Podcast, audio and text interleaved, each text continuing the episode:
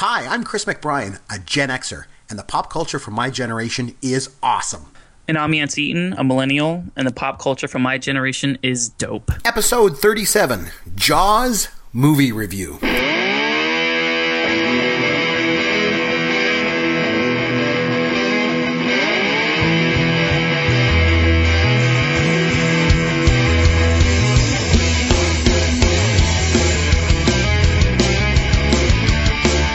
Hey, Chris McBrien here, along with Yancey Eaton. As always, Yancey, uh, before we get into things this week, uh, have you noticed there's been this thing going around on Facebook lately? I know you're not as into Facebook as, as you used to be, but uh, there's this thing going around where everyone's posting like nine bands I've seen and one Mm-hmm. is a lie. Have you seen this thing? I have seen this, yes. It's like it's completely taken over my timeline. Have you been involved in this in any way? I have not. Um, I, I saw a, a couple pieces of it. Whenever I hop on Facebook, my relationship is very, very minimal. Where I I go to, we have a private, you know, Facebook page with just my or Facebook group with just my family, and you know, I just go in there to see pictures of my nieces and nephews, and then get the hell off. So I don't really, you know, dabble too much. But in the the few minutes that I was on it this week, I did see multiple, multiple postings of this exact same thing over and over again. I went ahead and posted my own version of it. So what I did was I posted and I said, uh, I said only one of these bands I have seen in concert. Any guesses as to which one it is? And it's like Nickelback, Nickelback, Nickelback, Nickelback, Nickelback, Nickelback, Nickelback, Nickelback, Nickelback, Triumph. Oh God.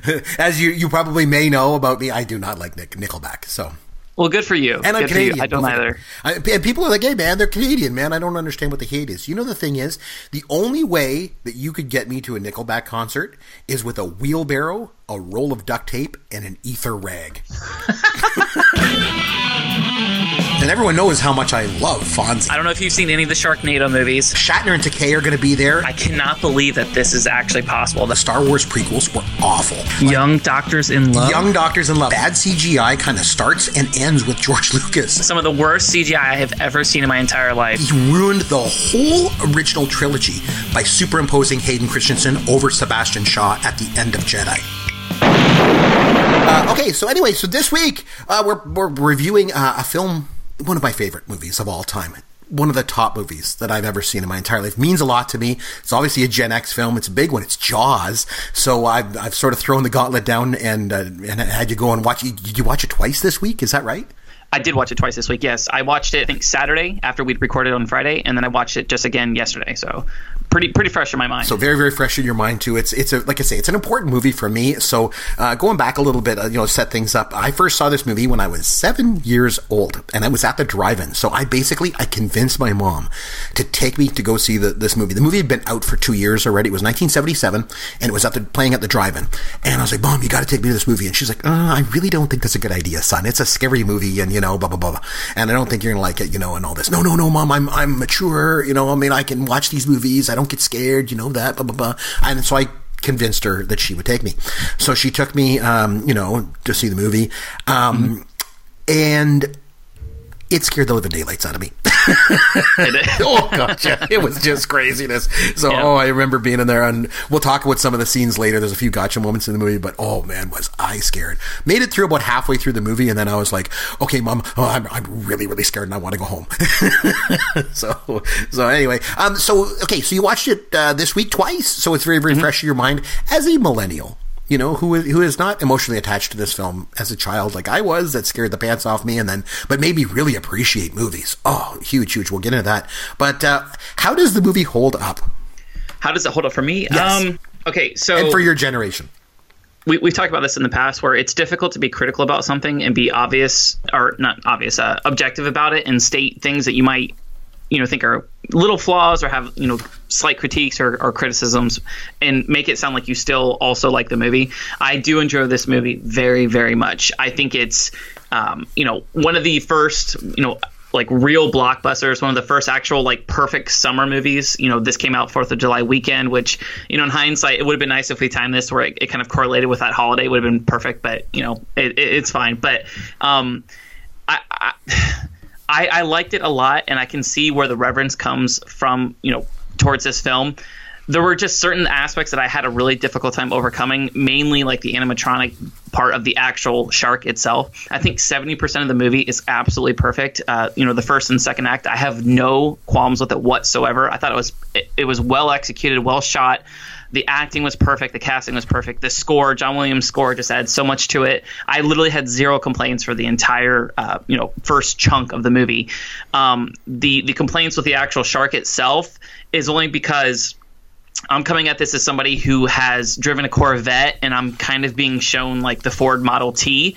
So it's kind of hard for me to have that same, you know, awe and amazement that you know maybe somebody like you had whenever you first saw it. Whenever I I've seen you know different iterations of of of animatronics and CGI and special effects. You see what I'm saying? So it's like I appreciate that it was it was groundbreaking at the time, but it's it's hard for me to be genuinely amazed at what they were able to do just because I've experienced so much after that. Does that make sense? Yeah, I'm going to flip things around on you, and I'm going to totally disagree with you. I think that it goes the other way. I think that this movie is the Corvette, and the movies from your generation are like mm-hmm. Yugos compare to it. Because here's the thing. I know you're used to watching cgi right? And, right. and, and so so mm-hmm. your problem and you make a good point your problem is in the third act when you finally get to see the shark right? And you're like hey it's a great big rubber shark and that you know right. so I have problems with this, right? But if it was, you know, they've done CG CGI sharks in the movies before, something like Deep Blue Sea, it was terrible, right? It was, it was awful. So, yep. so you know, I guess you could throw that out there. But here's the thing: if n- number one, as you know, right from our, what was it, episode two of this podcast, I have been saying, you know, I don't like CGI. I like the old school animatronics and all that stuff. Mm-hmm. And it just yep. looks better. It looks real. It actually occupies space with the actors. It just seems to work a lot better. So for that reason, I'm going to say that I liked, you know, Jaws better as a non CGI thing. But here's the main reason why it's better as a as a non CGI thing. If this movie had been made today with CGI, the opening sequence when when Chrissy Watkins goes out into the water and swims, right? Uh, played mm-hmm. by Susan Backlinie, and she swims out there and she gets attacked at night. Very lovely, by the way. Know? Very yep. lovely woman. Yep, yep. Mm-hmm. So she goes out there and she gets attacked by the shark at the opening scene. The the way that Spielberg wanted to film that scene was to have the shark come right out of the water. He wanted it to be immediately you're in the theater and all of a sudden, wham! You see this huge thing. He wanted to make a monster movie, right? But the problem was is that this great big 25, and they had three sharks, by the way, but um, they had a left one, a right one, and a full one, but none of them worked right? They couldn't get these things to work, especially when they built these things on these big kind of like rocker arms. And then, mm-hmm. okay, they gotta get it to work, but then let's take it out and put it out into the salt water. Ah, uh, yeah, it didn't work so good, right? So, but the thing was, because the shark didn't work, they couldn't do that. Okay, we can't do that scene. Okay, now what are we going to do? Okay, now we now the other one too, and I thought this was interesting. Just last week, Michael Salfino. I don't know if you know Michael on Twitter. He's a fantasy baseball guy. Yep, yep he, I know Mike. He, yeah, he's a great guy. He sent out a tweet, and I just thought it was such an interesting thread of tweets about movies, and he was talking about Jaws. And he brought up a really good point that in the scene where Brody's on the beach and sees the Kintner boy get attacked, he's supposed to see a lot more than what you see in the movie. The shark, again, is supposed to come right out of the water. He has to see it attack this kid. And they couldn't get the shark to work. So he didn't get to see that either. So it's, you know, it's well over halfway through the movie before you finally see the shark. Mm-hmm. And mm-hmm. so the fact which is that, perfect. which is perfect, which again, that's yeah. not the way they planned it. But because you couldn't see it, of course, what's more terrifying than your imagination. Nothing, right? So the fact that you can't see anything and all you hear is John Williams, you know, EF two note score, it scares scares the daylights out of people. And mm. it, that's what made it so good. So if there was CGI, this movie would just be another run of the mill movie that you go to see and after two weeks it's out of theaters and you forget all about it and you're on to the next one. But I think that the fact that it's non CGI is what makes it so fantastic for so many different I, reasons. I, I, do agree with what you're saying, but I don't necessarily mean that um, you know it's better because or it would have been better because of CGI. You know, animatronics in itself is much better today. I mean, look at some of the Lord of the Rings films. You see what I'm saying? Mm-hmm. Where those those look like real things. It doesn't necessarily have to be CGI to enhance it, but like I said, it, it in the end it is an inflatable rubber shark, and that was kind of something that I had a really difficult time reconciling was just the actual shark itself. But like you said, um, you know, by by chance or happenstance or or what have you, we didn't see the shark for a vast majority of the film, which enhanced it, which I actually really liked. Um, you know, the the biggest thing with me with this film, Chris, is I'm not one who has ever been a fan of like the whole creature feature type film where mm-hmm. it's just about like whatever X type of monster with these X type of features. I, that doesn't appeal to me at all. I like the fact that there's a difference between sus, you know surprise and suspense, and this movie isn't about a surprise, gotcha, things pop out of the water, something comes out from behind, you know that does nothing for me. The the emotional and like the you know the the the hidden suspense that you get from this is just I mean, it builds up through the entire half, the first half of the film. And like I said, I, I almost wish they would have even pushed it further and further and further to where maybe we didn't have a reveal of the creature until the very end. But I mean, that's I'm talking about this a lot, but it is it's a minor issue with it. Like I said, it's not like it, it, ruins the film or anything for me, but I think the first act of the film is so much stronger than the second half. And I, I, would you say you agree with that? Would you would you put the first half, you know, when you when you haven't seen the shark yet, above the second act, or or what are your thoughts on that? I do, and it works in a couple of different ways. Number one, as you said, and we, as I mentioned earlier, the suspense. You don't see anything, you just hear the sound, mm-hmm. you know, the soundtrack or the score rather, and and so so for that reason, it it works better too.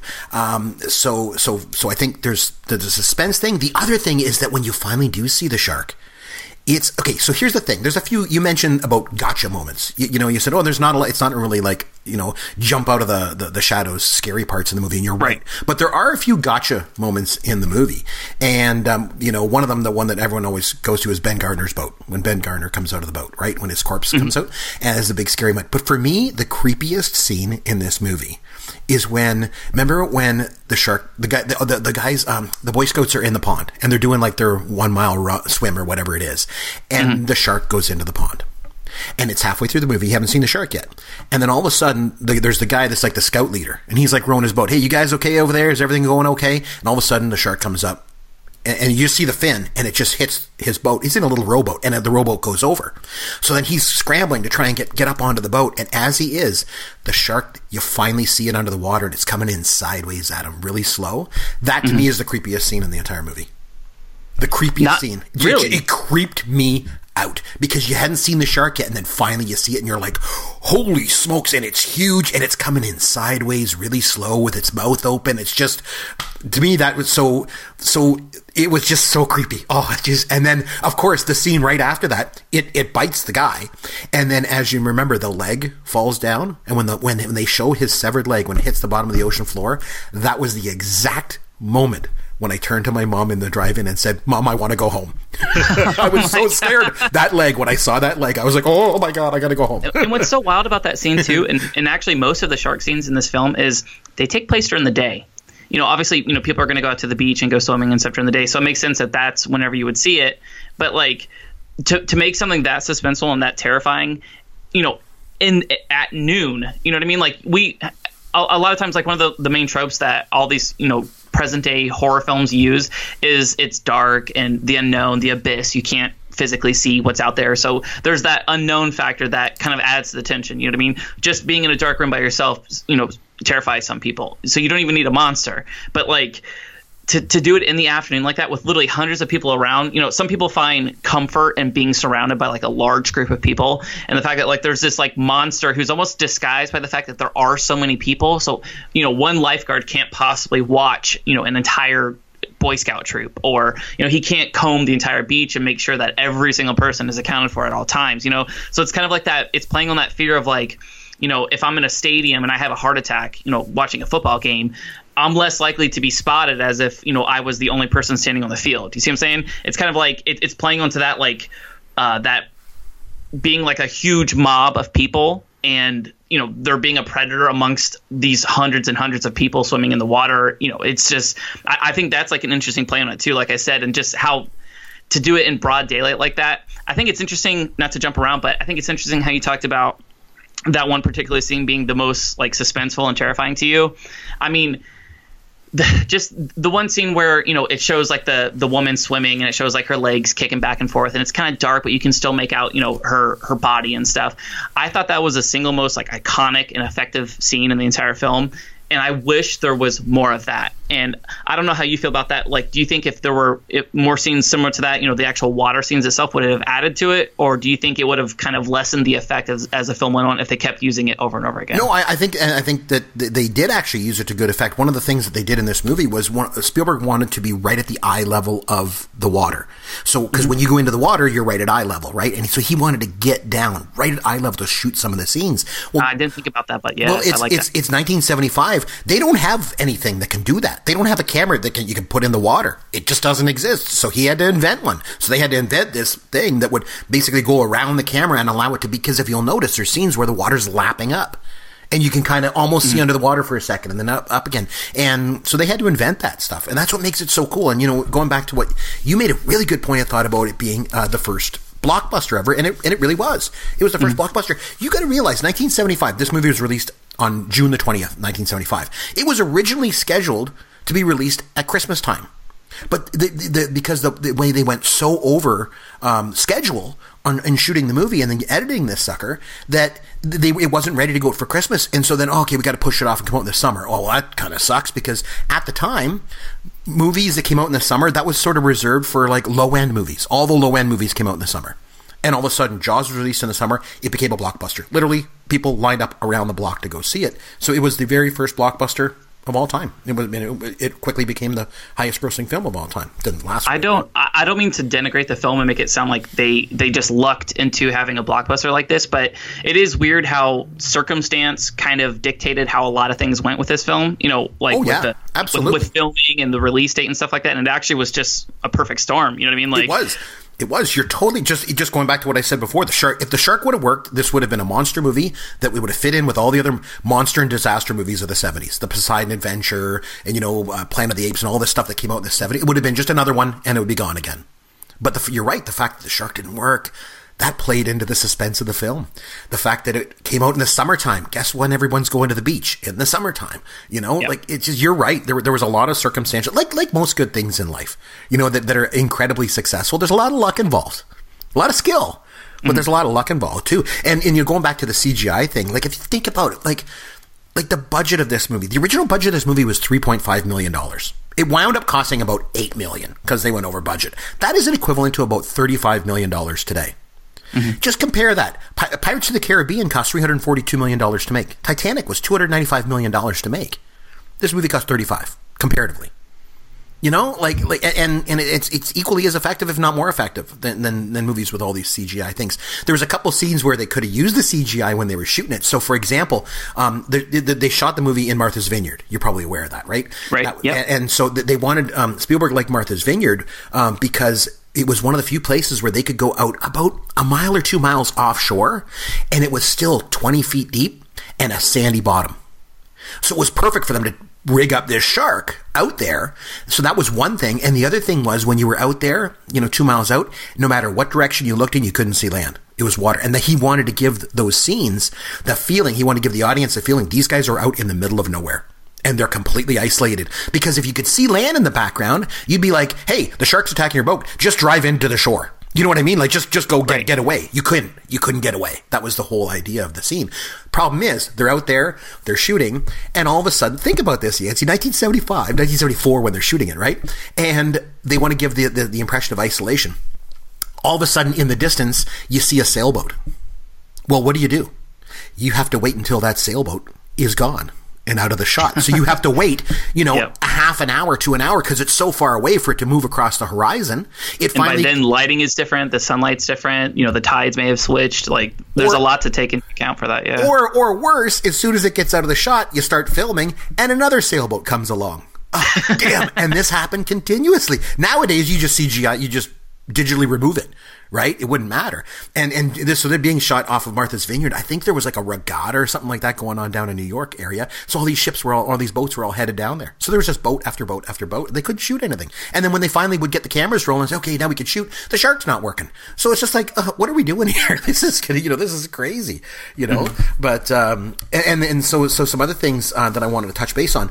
Um yeah, I mentioned Martha's Vineyard. That was really cool. Um so the book. I don't know if you if you've ever read the book. I don't. I have not, Chris. Okay, no, so so in the book, the interesting thing in the book was there was a romance between Hooper and Ellen Brody in the book, and it's it's quite a big part of the, the book too. And uh, and they obviously left that out of the of the movie. The other thing I thought was interesting was Peter Benchley's actually in the movie. He does a cameo in the film. And remember the scene where the reporter is on the beach and he's looking at the camera and he's saying, you know, uh, he's talking about the beaches, you know, possibly being closed and blah, blah, blah, this and that. But now they've reopened. Right. That's Peter mm-hmm. Benchley. So he's the guy that wrote the book, obviously. I did not know that. Yeah, I never so. would have got that. yeah, there's oh, I, I, I love Jaws trivia. I love. And so, so yeah. let me ask you this real sure, quick. Yeah. Let me ask you this. So do you have any particular quotes that stay with you in this movie, or like particular scenes that you hold on to? Well, like I say, the uh, the, the scene with the leg uh, that falls to the bottom of the ocean floor. Because when I was seven years old, that's when I turned to my mom and said, "I want to go home." so that always scared me. Um, I think Ben Gardner, his head coming out of the boat, is one of the greatest gotcha moments in motion picture history. I really mm-hmm. do. It's just it, it just blows your mind away when you see that. Obviously, the line uh, "We're going to need a bigger boat." which was completely improvised by Roy Scheider, by the way. That was not in the script. He improvised it and they left it in because it was such a great. That's become iconic. That's become a catchphrase in the zeitgeist of, of pop culture, or even just in in in in the world, just in general, of you know, meaning you know, hey, we're in trouble, we're going to need more help, sort of thing. It's just a, a perfect catchphrase. So I mean, that that's the one that kind of stands out for me. What about you, uh, as a as millennial? Um, what, what's really weird about this film is like it's it's about a shark, but it's actually not about the shark at all which I liked. It they did a really good job of making me emotionally invested in the characters. And some of my favorite scenes had absolutely nothing to do with the shark or trying to find the shark or anything at all. Like the the scene where they're sitting there with the you know the father and the son at the dinner table, and they're just kind of like I don't know like playing with each other, like back and forth and making faces making and stuff. Faces, yep. It has nothing to do with the outcome of the film. You know, there's zero stakes involved with that, and yet I still really cared about it, and it, it, it made me emotionally invested in him as a character. Yeah, it wasn't even like it that. wasn't even in the script. So he actually did that off off camera. He was doing it with the kid. He was playing with the kid, and Spielberg saw him doing it, and he goes, "I like that. Can we, let's let's set up. Let's do that." Yeah, do it, stuff do like it again. that. And they did. And, and, you're right. It just made that. And the, and the scene where you see Ellen Brody looking at him and she gets caught up in it.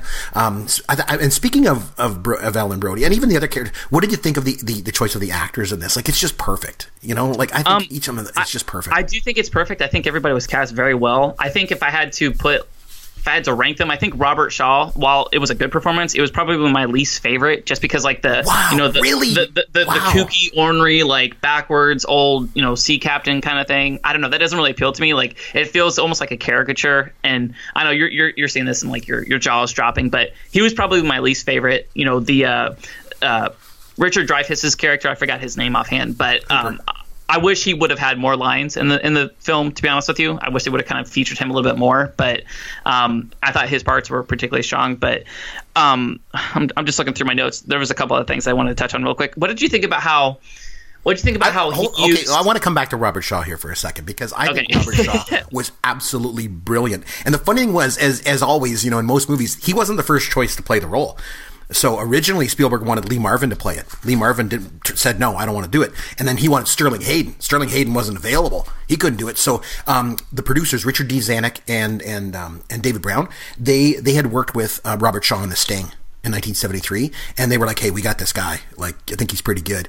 And so he came on. Hell of a pain in the ass to work with because for some, for whatever reason, Robert Shaw was. I think he, he drank a bit, but he he was also this unbelievably competitive human being, like unnaturally competitive. Uh, you know, just so competitive for no reason at all. He was competitive in every. And some of those scenes you see with him and Hooper, you know, where he's kind of pulling at Hooper and he's kind of you know bugging him, and then Hooper's like, "Hey, I don't want to take this abuse much longer," and all that. A lot of that was very very real because Robert Shaw was just such a, a pain in the butt. I thought Shaw was brilliant in that. In the scene when he gives his speech about the Indianapolis, and when he says I was on the Indianapolis, so that was originally written.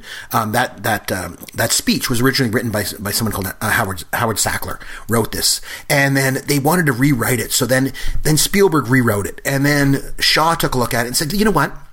let me take a shot at this too. I want to rewrite it. So it's basically Howard or Robert Shaw rewrote Spielberg, who rewrote Sackler, and the, the, the, the final speech that you hear is the one that Robert Shaw wrote. So he I mean he wrote that. Oh, I thought he was brilliant. I thought he was fantastic. So I guess I understand what you're saying. He's a bit of a caricature, but I don't know, man. To me, I thought he was great. I, and Richard Dreyfuss was absolutely fantastic. You know, I I think it was funny because I look back on the '70s and I think of Richard Dreyfuss as being one of the most um, iconic actors of that decade. You know, when you look at things like Jaws and Close Encounters and The Goodbye Girl, and you know he was just fantastic in that movie. He was just great, and he wasn't even the first choice either. I mean, Spielberg wanted Jon Voight. He was looking at Timothy Bottoms or even Jeff Bridges. Almost got it. None of them would would commit to the movie. Jon Voight. Yep, wow. yep. None of those guys would commit. And, and at the time, um, Richard Dreyfuss had just finished a movie up here in Canada, and it was called The Apprenticeship of Duddy Kravitz. And he went and sat in the movie theater and he watched it. And he's like, you know what?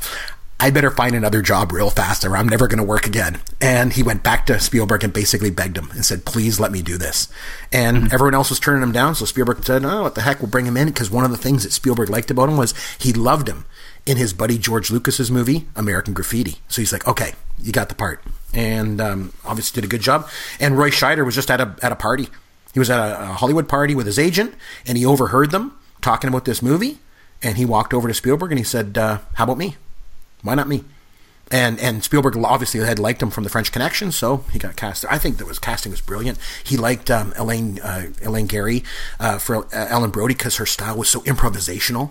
You know, she's just this improvisational actress. Ah, oh, I think the cast is brilliant. But I'm surprised that you didn't like Shaw. Anyway, no, no, so, no. so back to don't, your, don't get me wrong. Yeah. It, it, wasn't that I didn't like him. It's just like I said, out of the main characters in the film, if I had to kind of rank them, I think he would have been towards the bottom for me. It didn't do as much nearly for me, but like I still thought he was effective. I still thought he did a fantastic job. Um, and like just the other actors that you were mentioning, if I had to supplant his role with them, uh, it, it just feels really weird and unnatural, like it wouldn't belong. But I think he did a fantastic job. It's just that particular character, uh, you know, either in this movie or in other movies, that kind of, you know what I mean, like that, like yeah. offbeat kind of like loner type thing. It's never personally appealed to me. I could have done with less dialogue from him and more from Dreyfuss's character, but like I said, we're nitpicking here. I'm just I'm, I'm finding right. things to to speak on, and it doesn't necessarily mean that like it, it, it ruined the film for me or anything. And it's like so that. funny because you got Spielberg, who now is like you know the god of all you know director gods in the world. He, he's pretty good, yeah. and yeah, you know, not bad. And at the time, he was he was he was a nobody. Like he had directed one feature film and one made-for-TV movie before he did this. He had directed a feature film called The Sugarland Express with the same two um, producers, Zanuck and Brown, and he did a TV movie called Duel about this big 18 wheeler that chases this guy played by Dennis Weaver. And that's one of the reasons why he got the movie was because they were having trouble finding a director. Because I think most directors read the script and, and saw right away you're going to have a shark come out, out of the water and crash into a boat and eat a guy. I, I don't want to. This is going to be a bitch to shoot. I don't want to do this movie, like you know. And yep. um, and so they got Spielberg because Duel was basically just like Jaws, about this you know, this thing, this lone creature, in this case, a truck that's chasing somebody around. They're like, it's kind of the same movie, you know, so let's get them on. And I mean, the, they originally, it was scheduled to be a 65 day shoot and it took 159 days to shoot. I don't know how he didn't get fired. I, I, have no idea. I have no idea how that he didn't get fired from doing this movie. And thank thank goodness he didn't. You know, obviously. So um, so I wanted to to ask you a, a, a trivia question about this movie. Um, okay, sure. Because you know all the the bloody shark attacks that are in it and everything like that. Um, think about it. You know today's environment and think about back then um, when it's released in 1975. Any guesses as to what the what its rating was? What its rating was? Yeah, its rating. It's you know how you know movies are rated G, PG, R. You know. Um, well, I mean, it shows like severed body parts and stuff. So, I mean, I assume it would be like a PG thirteen. PG thirteen did not exist back then. Believe mm. it or not, mm. but but uh, we'll get a piece of trivia.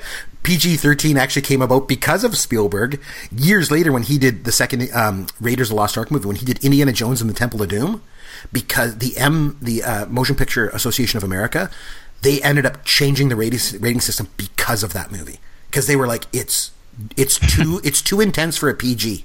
It's too intense, but it's not quite an R. What do we get? So they came out with PG 13 for that movie. But back in 1975, when this movie came out, believe it or not, the movie was rated PG. Really? Yep. It was actually originally rated R. It was originally rated R. And it was funny, you talk about the severed part. It was that severed leg scene was a little bit more intense. And they went back and they just recut it to just have it just come down once, and then I didn't see anything else, and it changed the uh, it changed the rating, so I made it a PG. But yeah, it was it was a PG movie. Hard to believe Jaws is PG, but uh, crazy. Um, a couple other things I want to mention about the movie. So Hooper, you mentioned um, some of the characters. Hooper. Hooper. So Hooper, believe it or not, again going back to the book for a second. In the book, Hooper dies.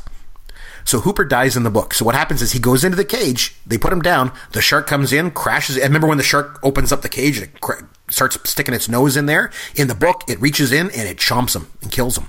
And in the script in the movie, that's what it called for. It was going to crash in and it was going to chomp him and kill him. So why the deviation? so the well, here's what happened. They realized as they're shooting this movie, you know what we need? We need some real footage of shark of a shark in this movie. Like we absolutely have to have you know, some real footage. I mean, we got this mechanical shark, and as you mentioned, you don't see it for the first half of the movie, but then when you finally do see that, do see it, you know, you gotta you know, you see it quite a bit, and then you realize, oh man, we got to have some real footage in here. So what they did was they, they, they Spielberg reached out to these people, Ron and Valerie Taylor in Australia. They were like these experienced shark photographers, and he hired them to take some footage of sharks. And they said, well, we need to get a cage and put it in the water and have great whites swimming around it, but we need a person in there. Problem was, the sharks that they were shooting out in Australia weren't that big and and this shark had to be 25 feet long. So they made a small cage and they hired a little person. A little oh person. my gosh. And they put the little person in a scuba. But the funny thing is, Hollywood sends out this little person over to Australia, and it's a little person from Hollywood that's been, you know, does has been doing stand-in work for kids and rode horses and stuff like that. And they say to him, this guy, "Hey, we're going to put you in a scuba suit. We're going to put you in a cage down the water with a great white shark." What? so they did, and and but what happened was they got some some of the scenes in the movie are actually you'll see that where the shark's a real shark is swimming around. That's a little person in a cage. But then what happened was they they just kept taking other shots, and they one time they put the cage down with nobody in it. And they were shooting some stuff underwater, and the great white came along. But what happened was it swam over top of the cage, and it got caught in the wires above the top of the cage, and it started panicking and started freaking out, and it started rolling around and kicking and, and just going crazy. And it was such great footage. Spielberg looked at it and goes, "That has to be in the movie. We have to put. We we cannot." Not use this footage. It's so good. So we got to put it in the movie. Problem the cage was empty. Nobody was in the cage when the shark did that. So they rewrote the script to have Hooper escape out the cage and make it down to the bottom of the ocean. Uh-uh. And that's how come he was able to survive. The end of the book is Brody swimming to shore. And it's that, at the end that's of the how movie. it ends. Yep, at the end of the book. But in the, in the movie, then obviously Hooper resurfaces and joins them, and the two of them kick towards shore. So, so some pretty cl- clever editing on that part. Oh yeah, absolutely. And like you said, you know, like like just funny how circumstances kind of all came together in a perfect storm to make it, you know, kind of work like that. The other thing too with the ending of the of the book and the way that the script in the movie was supposed to, the end of the, the of the movie, the shark is just supposed to die from exhaustion. Just like in Moby Dick, you know, it just it gets harpoons in it and just dies from exhaustion. And that's the way the book ends. And and, and, boring. and Spielberg realized exactly that. He's like, you know what? That's great. That's kind of boring. We need something a bigger moment. So that's where he had uh, Roy Scheider put the scuba tank in its mouth and pull out a gun and shoot it and blow it up. You know, it was like more of a of a big ending because I think he like Spielberg's kind of thought was, hey, if, if I've got these people, you know, for two two and a half hours in a movie theater, I got to give them a big ending. Like I've got to have a huge payoff, and Mm-hmm. um, and so that's why he changed that part of the script and did that. So. Very, So let me ask you one question, Chris. Of course. Obviously, this is one of your favorite films of all time. Absolutely. I mean, if you look on Rotten Tomatoes, I think it has like a 98% or 99%. You know, I, I haven't read a negative review of it. I personally think it's a really good film. I would give it an A, not an A plus, just because it's. I mean, I don't think I give any movies an A plus, but um, objectively, if you Yep. could point at any criticisms or any critiques on it, or something that you wish that they would have done differently with the film, I mean, do you have anything like that that you that you would, you know, want to share? I, I, I hate to say it, but no. I, I, No? no, it's not. It's it's tough to say. We talked about this off air because you were saying where does this rank in my all time movies? It's in the top three, and and and to me, I don't think I've ever really pinned down what it is. Um, but my top three movies of all time are Star Wars, Jaws, and um, Raiders of the Lost Ark. Probably probably in that order. So. Uh, it's like the number two, my t- number two favorite movie of all time. As far as I'm concerned, it's perfect the way it is. I, I can't look at this movie and think of any scenes that like I'd like that to be done differently or this to be done differently it's just perfect. It's it's it's it, it is perfectly perfectly done. And I know like that's that. you, you know it's it's I'm a you know waxing nostalgic with this movie, but I, I really believe that. but with good reason though. It's it's it's a it's a good film. You know what I mean? Um, I like I said, I would give it an A. I do think it's a masterful film. The pacing, uh, like I said, the casting, the score, uh, everything in the first seventy five percent of the film, I think is absolutely perfect. Um, I think for me, where it, where it drags a little bit and it feels a little, I don't know, like the pacing kind of suffers, is you know the whole standoff with the shark, where the shark leaves and then it comes back, and then it leaves and then it comes back. You know what I mean? And after the big reveal, when you see the shark for the first time, that wow factor, that kind of you know that surprise and the the, the magic's kind of gone basically for me. Um, I do think like you know the way that they defeat the shark and you know the gruesome ways that some of these cast members die. I do think that's really effective, but um, it did feel a little tired to me at the very very end of it. But like I said, that's a minor minor critique. I still thought it was effective, but um, that little bit right there would probably keep it from being like an A plus film for me, but still really, really good. And you know, I, I have to almost operate on a scale because yeah. you know this film is what I mean. I'm not a math scientist or anything, but you know, this film was what four decades ago. Yep, you know, 42 so years ago. What, yep. what they were able to do with with so little back then, and how effective it still is for somebody like me who's you know grown up with you know movies have such like you like you mentioned 10 to 15 20 times the budget that this film did. You know what i mean? Yeah. so i mean it, it, it's it, it is a masterpiece. It is incredibly incredibly effective. It's and you know actually pretty rewatchable. So i've watched it i think three times now. Once before you know probably about a year and a half ago or two years and then i watched it twice this week. It does have some serious rewatchability too. And, and like when you talk about you know I, I mentioned it's perfect like and even some of the scenes that are just perfect. The the one thing to me that's so iconic is the scene when when Brody is sitting on the beach and he sees the Kintner boy get attacked.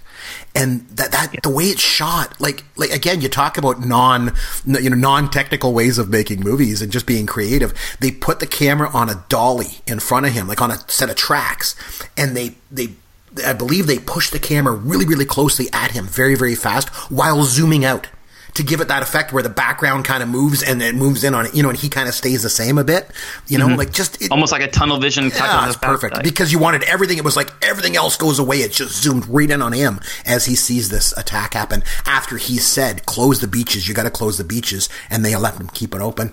It's a perfect movie.